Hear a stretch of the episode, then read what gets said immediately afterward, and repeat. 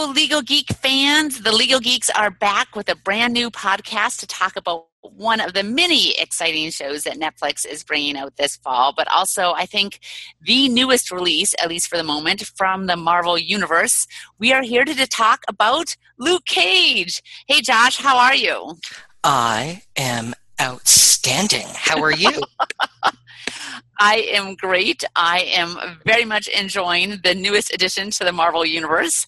And I will say right up front, I think you have gotten farther through the first uh, season than I have. So I will say that because of internet issues and children, I haven't been able to watch as many episodes as I would like. So Josh is going to try not to spoil too much for me. But Josh, how far have you gotten? So uh, I have watched all of it. Ooh and a couple of them twice. Wow. So I was dog sitting, so it was the time was there. You and, and the dog watched together. It was it was a slow week. It was a good week, and that Friday was spent uh, Friday night, Saturday night watching Luke Cage, and I gotta say, uh, really enjoyed it and watching it, there were lots of legal issues jumping out left and right. and let's talk about them because all right we'll get into the awesomeness of everything else that we like after going through the issues and uh, the first three episodes and a little with the fourth. Three to four. Josh can spoil a little bit for me generally. I'm very forgetful, so I'll forget by tomorrow when I get a chance to watch more what Josh already spoiled. So, yeah, so we'll kind of address in this podcast some of the legal issues that have popped up early on. So, fans, if you saw something that happened later in the season, you know, send us a note on Twitter or send us a note on our, uh, our Facebook page or on our, our blog page. Let us know you want us to talk about something, and we'll try to do another one of these after I've made made my way through the rest of the season. How does that sound? Sweet Christmas. It sounds great. All right. Well, Josh, go ahead. Why don't you start off with something you saw? So, one of the things that jumped out at me came from the preview, where we see the henchman throw a punch at Luke Cage, and Luke is just standing there in Genghis Connie's and as the fist connects to Luke's face, you see the hand break. More like all the bones in his fist shatter, and then a compound break of his arm below the wrist, which would totally suck.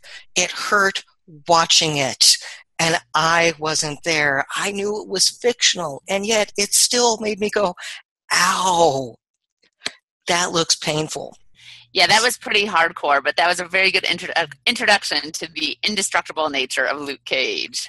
So the first issue that jumps out is did did Luke have a duty to warn all of the thugs from Copperheads who was doing a shakedown of protection money for the city councilwoman's corrupt organization, which would be racketeering on so many levels it's not funny.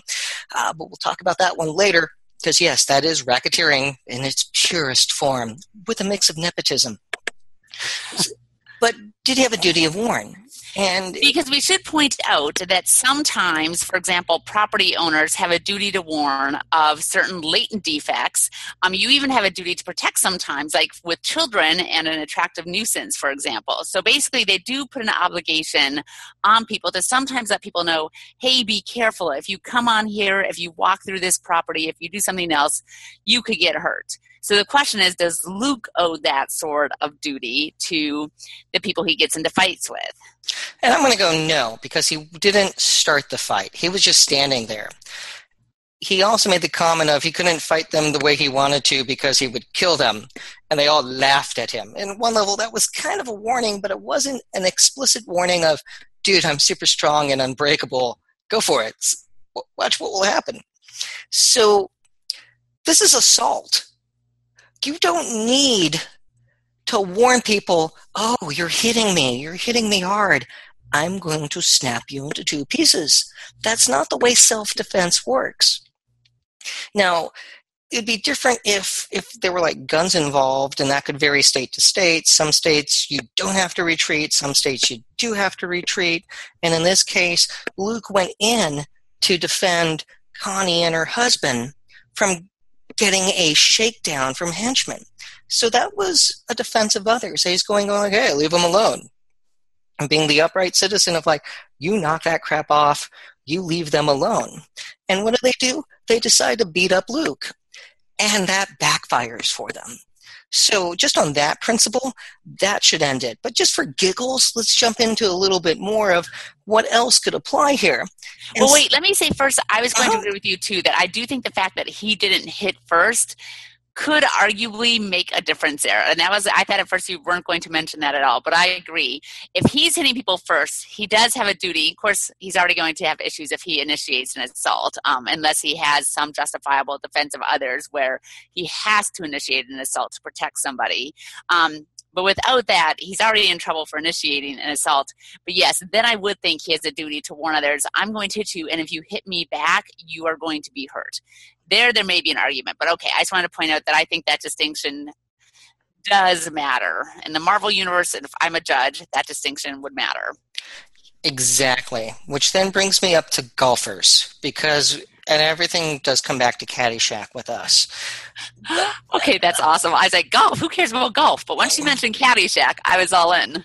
The golfers. Anyway, so golfers have no duty to warn other golfers on a fairway. They are going to hit a ball unless they uh, those individuals are in in the intended uh, line of flight, and that's a New York case from 1990 golfers also do not have a duty to warn those driving by a golf car uh, golf course in a car that they're going to hit a ball because let's face it that get funky that get weird and like that's just not how things work four i should have yelled two. Right? come on that's right. Thank you rodney. It, it's all about night putting all about that's right. Oh um Yes. Okay. And uh, well, I'll let you finish because why is that? Why don't you have that duty to warn? So then let's let's take another example of uh, there's a case from the I think it was the early 70s in New York. No, I was wrong. 76. So that would be the mid 70s, in which uh, a supplier sold cement. And when the cement was mixed with water, because that's how you mix cement, uh, there was no warning that it could cause third degree burns on skin. And because mm-hmm. of that, and that it wasn't obvious, because you don't expect wet cement to cause third degree burns. No. That, that, supplier was found to be liable, that there was a duty to warn there. Luke is more like a golfer. And I, I do believe he would have a mean swing on the golf course. That, that probably would be very entertaining to have everyone who's oh. in the Defenders do a celebrity golf game. But that's not important right now. What is, is the idea that he's just driving along. He doesn't, he's not going to start a fight. But if somebody throws a punch at him and he didn't outright provoke them, I don't think he has a duty to warn that you're going to shatter your hand, crazy man. Go ahead, see what happens. And which is why I think he doesn't have a duty to warn, generally speaking. Well, it's kind of funny actually because he's the opposite of the eggshell plaintiff. You know, we learn a lot about that in tort law um, in law school, where the idea is you take the plaintiff as you find them. So if you have the bad luck of getting into a fight with or you know causing an accident with somebody who's extra susceptible to injuries and it ends up much more injured than maybe the kind of average person would be, that's tough. You take the plaintiff as you find him. So usually the idea, of course, is the extra delicate plaintiff. Now, on the flip side, I guess, with Luke, if you were to hit him with a car by accident or do something else to him, he'd have a hard time suing you because he wouldn't have any damages if he wasn't injured at all. So that would be kind of the opposite of the eggshell plaintiff. The and indestructible plaintiff, he has no harm. He cannot sue. Unless it's fine clothing getting destroyed, and then you're in small claims court because. right. I'll replace the red t shirt. this was an awesome suit.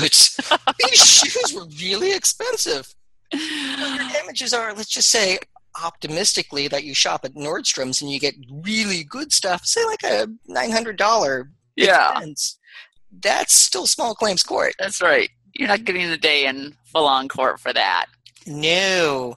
A uh, couple other things that I noticed. There was the issue of using federal funds by this councilwoman to fix the nightclub. Yes there are so many things wrong with that. It's well, again, funny. like you mentioned before, the racketeering. I mean, the using of the Crispus uh, uh, Attucks. Attucks. Now I'm blank, blanking. Annex, I believe it was Annex, but I could be wrong. Anyway, uh, I'm totally blanking, and I'm sorry for that. Um, but anyway, but uh, the use of, I mean, she's commingling and she's using like government projects to hide criminal activity and criminal funds. I mean, this is what RICO was made for, obviously. You know, I see RICO allegations made in lots of complaints, um, but this is a case where, yeah, the racketeering kind of aspects and the conspiracies, the civil conspiracies to defraud everybody, but especially the government, would be huge, which is obviously why she's a very paranoid council member and wants her cousin Cottonmouth to lock stuff down so she doesn't have to worry about getting caught. Exactly. We then see at the end of episode one, we have a gun deal that goes very bad. And everything involved in that gun deal is wrong because mm-hmm. we have gun laws that specifically prohibit having a high end gun deal in the back of vans with guns from Hammer Tech, which were the, the Justin Hammer. Oh, golly. I hope I just didn't say the wrong name. Uh, that that Hammer from Iron Man Two, who was the oh. corporate villain, villain in Iron Man Two, uh, who was trying to make com- competing armors to Tony Stark. So that's bad that that tech is out on the streets and being sold illegally out of the backs of vans. And then you have the inside hit to kill everybody. It goes wrong and they kill everyone and steal the guns. Yeah. Multiple felonies there. So you have layers. You have bad guys committing one felony already, and then you have another felony coming in and murdering all of them to steal lots of money and go about their business and then horrible things keep happening after that. So you have two different criminal conspiracies simultaneously.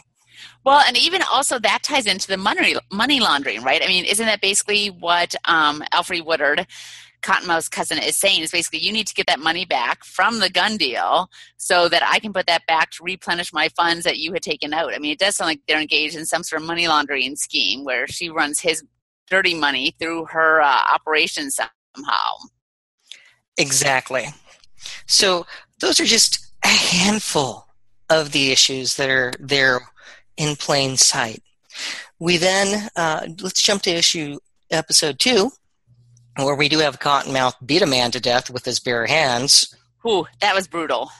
It was super brutal and traumatic, and but that that'd be murder.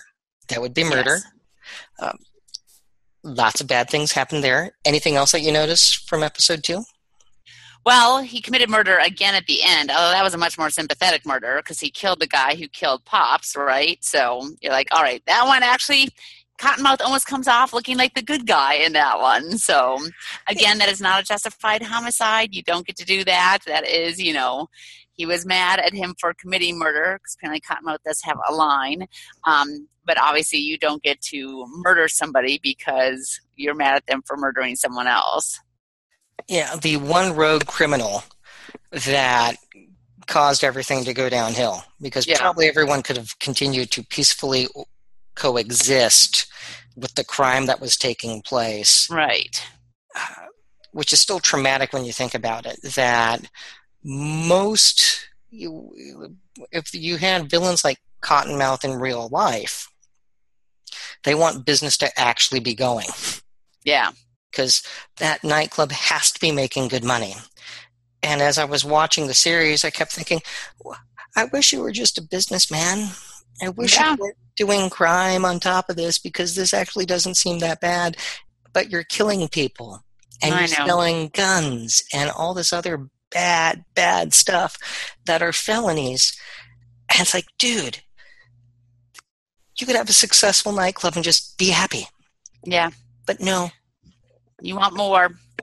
Um, the other thing too, I guess, I was in season or episode two, and I hate to say anything bad about Pops because I loved him, but Pops technically would have been violating laws when he was harboring a fugitive and obstructing justice by hiding Chico and not turning Chico over to the police. Yeah, Pops and obstruction of justice. there's a murky line with Pops because he, he's a very likable character. He, he's one of those transcendent characters that's the soul that yes. gives the hero, you know, the kickoff for the hero's journey. Yes. He's extremely important um, and just just likable. The actor who played him did a fantastic job of making a very likable person who had a rough past, who was a enforcer and did bad things. That's right. And regretted it and was trying to get kids off the streets. Uh, playing video games, running errands, giving them jobs. The fact that everyone wore schmuck that was the uniform in the barbershop so they would have a sense of self-respect. It's like, that makes sense. There are a lot of organizations and youth programs that do that, from after school sports to scouting. All of that makes sense from a developmental level for human beings that Pops was doing right. And he was willing to, to bend the rules less so than any superhero does in vigilanteism to keep people from messing up their lives. Yeah, yeah. Well, and he's one of those, and Hollywood does this a lot, and I think we're all kind of okay with it. People who bend and break some rules because we know that they're a good guy and they have a good reason for why they're breaking the rules, kind of thing. So, um, but be that as it may, there are still the laws. But yes, I did love Pops and was sad that he had to pay the ultimate sacrifice for the hero to learn that he's got to stop hiding and he's got to fight the bad guys. Exactly, which brings us to the wonderful issues of vigilanteism. Oh, yes. That, that pick up in issue, episode three, where we have Misty trying to get uh, Chico to testify. We have Luke hitting safe houses and leaving the cash. Yeah, that whole thing was awesome, though. It was extreme vigilanteism, but it was awesome to watch. Yeah, and I don't again, it's been been over a week since I, I, watched this, and this was one that was either really early in the morning or really late at night. Huh. Uh, but I don't think Luke actually killed anyone. No, and I think because they they mention that because he never right. You never see him do anything. It's just bullets bouncing off and he might smack guys around. He'll throw guys around, yeah. And I mean, again, my question is, you know, could a bullet ricochet off of him and hit and kill somebody? But no, I think they've always made it very clear. In fact, all he ever does is he'll break down the guns, he'll bend them so they can't be used again. But otherwise, no, I haven't. So far, I have not seen him kill anyone and he doesn't. so I, say, I thought I'd read that. That it's kind of like his thing supposed to be like Batman, right? Where he's not going to kill anyone. So that's good. Nor swear. So he's a very. That's right. Uh, we'll talk about the comic differences, you know, in there as well. But yeah, it's he's a very cool superhero that doesn't lose his mind, doesn't have like the angst that a bunch of other characters have. Yeah. So, other things that I noticed from uh, episode three, we do have the city councilwoman who is trying to create low income housing, and that generally is a good thing. Uh, we learned that Mama Mabel did blackmail uh, politicians into building a jungle gym. We learned that Misty's partner was very cool with vigilanteism until we learned that he was dirty. Yeah, that was a shame because I was really liking him and I was hoping that he was just a cynical cop. I'm like, odds are he's going to be the bad cop. But that was a little bit of a disappointment that they went to bad cop instead of just kind of cynical, but actually good guy. Uh, Misty, I believe it was Misty who made a comment. I really need that trademark. And my reaction to to uh. her saying that was more like copyright, but that that's another. That's right. It's like, eh, I would be your lawyer. So if you need that help, uh, let's see now. We also then have the detective giving Cottonmouth uh, Luke's address, which we then end with a rocket attack. Now, oh. the ATF would be all over that. The FBI would be all over that. Yeah, you would think that'd be Department of Homeland Security. They would assume some sort of terrorist thing, because that was I was pretty shocked when he showed up with that. I was like, okay, this has just now been taken to an entirely new level. Yeah, it's it's hammer tech. Yeah. So, so if he was able to get those goodies, all of a sudden, well, let's just break out these bad boys and do a rocket attack on the guy who's bulletproof. Holy So- cow. And the the thing that I thought was a little creepy were were the fact that the partners always knew the GPS location of the other partner because of their cell phone. That I don't know if people do that, but just for the record, Jess and I aren't tracking each other. Good Lord, no. No one's tracking me. I turn my GPS off. I'm paranoid. That would be really weird and creepy. So That would be weird and creepy. And I wasn't clear if it was both partners or just the bad cop had done that as part of his keeping tabs on Misty to be sure that, you know, she never surprised him. I'm not clear that she would have a GPS tracker on him. I, I think it was both because the, of the way he referenced it, because they were partners and that way they would know what's going on. But you think that would have given Misty, who is a really good detective, she would have done a little homework herself Yeah. to figure out her partner was dirty. Yeah. Huh. I guess they could even just use the Find My Friends app on iPhone, right? They could do that, but I still think that that'd be weird. That'd be super Yes. weird. I agree. So we won't get into everything from episode four. Well, wait, before we leave episode three, the other thing, too, that I was going to notice is just that um, when Luke was talking to the chess player from the uh, Pops Barbershop, who also happened to be the accountant, I guess, for Pops, and basically they set up some way once Luke took one duffel bag full of cash uh, from Crispus to kind of help out with this, they figured out there was some way they could have the accountant just keep paying, I guess, mortgage payments, insurance payments, tax payments. I'm not quite sure what, but basically the idea was is they don't really need to know if Pops is dead. If the monthly payments keep going on, that will be fine. So I was like, okay, this is clearly like again good intentions, not trying to do anything bad, but I'm like, this would be fraud on several levels, right? Certainly insurance fraud, some sort of tax fraud, um, all of that. If you try to keep people's, I mean, in theory too, Pops is getting Social Security because he's older. So what are they doing? You know, I'm sure they wouldn't cash those Social Security checks, but there are kind of levels of fraud when you're not willing to admit, like, okay, Pops is dead, and we need proper probate here on his assets. Yeah, it's a almost a form of identity theft Yeah. because of what's Yeah. taking place per the code in New York. So very funky for them to be doing that. Again, I can appreciate wanting to keep the barbershop there, but I'm like, ugh. Again, it's just like the IRS brought down Al Capone. You know, you got to be careful. You can't mess with that stuff. And it highlights the importance of have a will. Wills right. are wills are a great thing to have. And you think Pops, who was really good and and planned ahead, would have had some provision for that, but but no, but no. So let's let's get into a deeper level of geekdom and talk about other things from from the, the overall impressions. So Jess, what did you like about Luke Cage? Luke Cage. Um, he is awesome. Although, actually, I mean, everyone is awesome. All the characters are fantastic. Cottonmouth, I loved him as Remy on House of Cards, so I was already sold on him.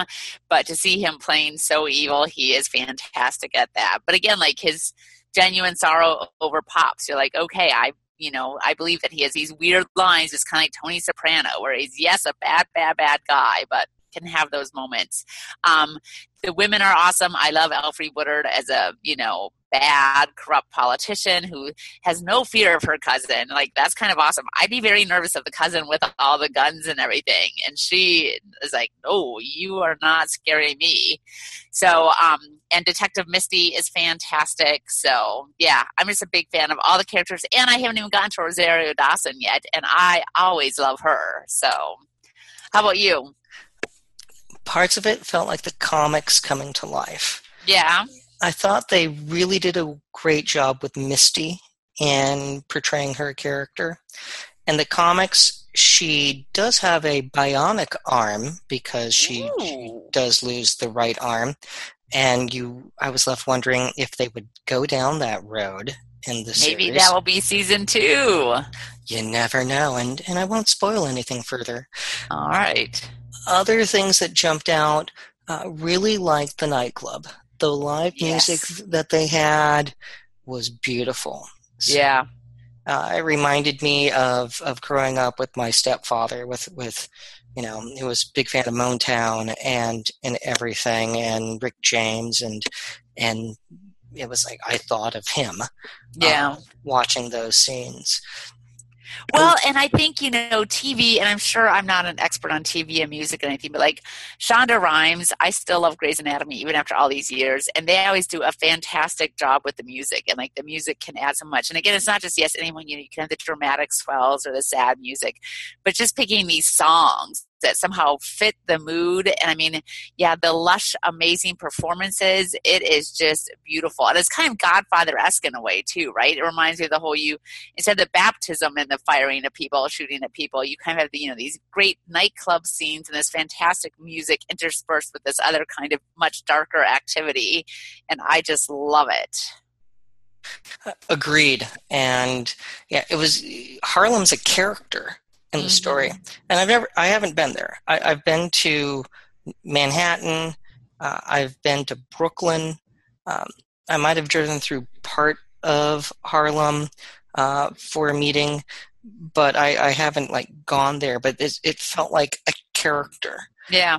And friends who are New Yorkers uh, who know it well, you know, have described it as such. Yeah. Uh, I really love Luke Cage. Yeah. He the comic character of him is of a hothead at times. And, huh. and that's the way the character was, at least in the 80s. Yeah. When you get to the new Avengers and now the current Power Man and Iron Fist series, he he's a little older. He's a dad. Uh. Jessica Jones, who you know, he's married to, and they have a daughter. Oh, that's awesome! I want to yeah. see that series. Yeah, yeah. Won't won't spoil that that series, but it's, it's great. she she got frustrated with Luke swearing, so he switches to saying things like "sweet Christmas" instead of swearing or "fiddle faddle," and the comic's hysterical. And they the the relationship and close friendship between Luke and Danny Rand, who is Iron Fist, is very well done. And I'm really looking forward to the chemistry of, of those actors to see if they're able to capture what was in the Heroes for Hire comic, because that was one of those neat high points of comics in the 80s, were those two characters working together. And you know the, the final issue still still is haunting yeah. the way danny dies and Luke is blamed for it. Oh.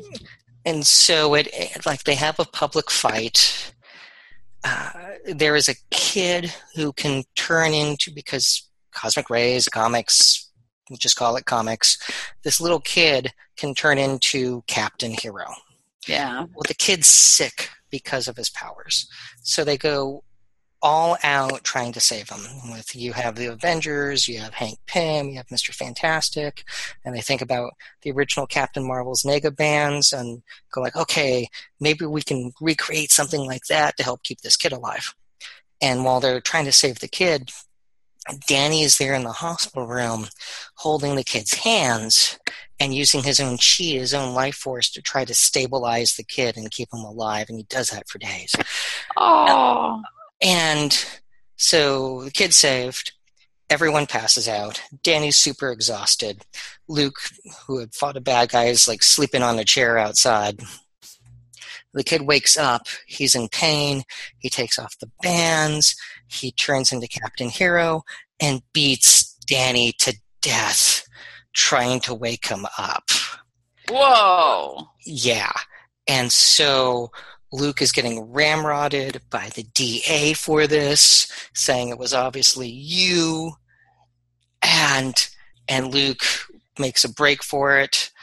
And any defense attorney would have gladly have defended Luke on that because there are so many rules of evidence to fight on so many levels. And you know, the comic ends with Luke in hiding, like sitting on, like looking out over the ocean, and and Misty finds him and, and says, you know, like I, I loved him too. And in the final panel is of Luke's sad face saying Christmas. Oh, amazing! Now, granted, they resurrect Danny years later. Yeah. And John Byrne's run on Namor about the Submariner. and that's another another story because Danny's now alive and well. But as a kid reading that, it's like gut punch, absolute, yeah. Absolute gut punch. So I'm excited for the future if we're able to see that relationship, and I, I have faith in the actors. Uh, I watched the, the Facebook Live event that they did, uh, where the different actors from Jessica Jones, Daredevil, and Iron Fist all FaceTime in.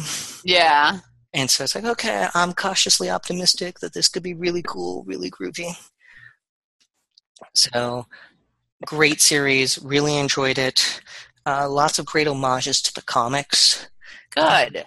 Uh, Luke's hoodie, which has the yellow in it, is a nice, uh-huh. nice homage to the original comic book characters outfit, which you'll see a nice tease of that in episode four. Okay. Which I was like, yay! You know, just clapping like like a happy four year old because they do a really nice job as a little reference to it. So, but there's lots of neat stuff like that, and the color yellow is Luke's color. So they they have some fun. That's good color. I love yellow. A, it's a strong color. So yes. So uh, the other thing, the fact that Pop calls Luke Power Man. Yeah. Because um, that that is a superhero name. So yeah. Regardless, I strongly recommend it. Oh yeah.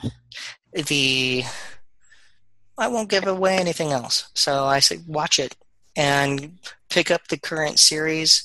It's really fun, and so highly, highly recommend it. Well, and I will hurry up and get through the rest of the episodes so that Josh and I can do part two of a Luke Cage podcast and talk about the rest of the legal issues um, and uh, maybe all the other great stuff that unveils itself here in the rest of season one. But uh, yeah, thanks to Marvel and Netflix for another great superhero series. Much obliged. So, everyone, keep reading Marvel Comics, keep watching Netflix chill if you must. and stay geeky, America. Stay geeky.